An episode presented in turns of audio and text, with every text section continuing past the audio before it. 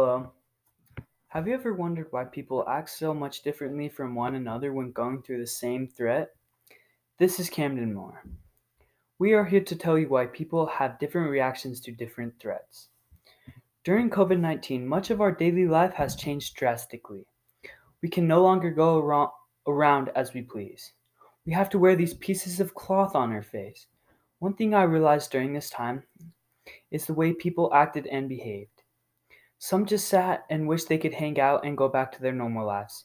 Some were in panic for food, hand sanitizer, toilet paper, etc. For example, my grandparents were so calm and did not care.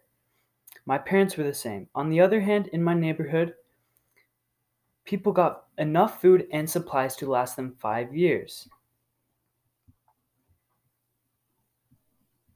In the story Simplexity, it talks about how during 9 11, many people stayed back when they could have easily survived during the tragic disaster.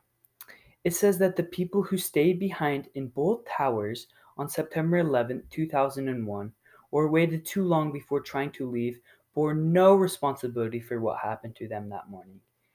I think it is just so crazy how these people who stayed back did it because they just wanted to.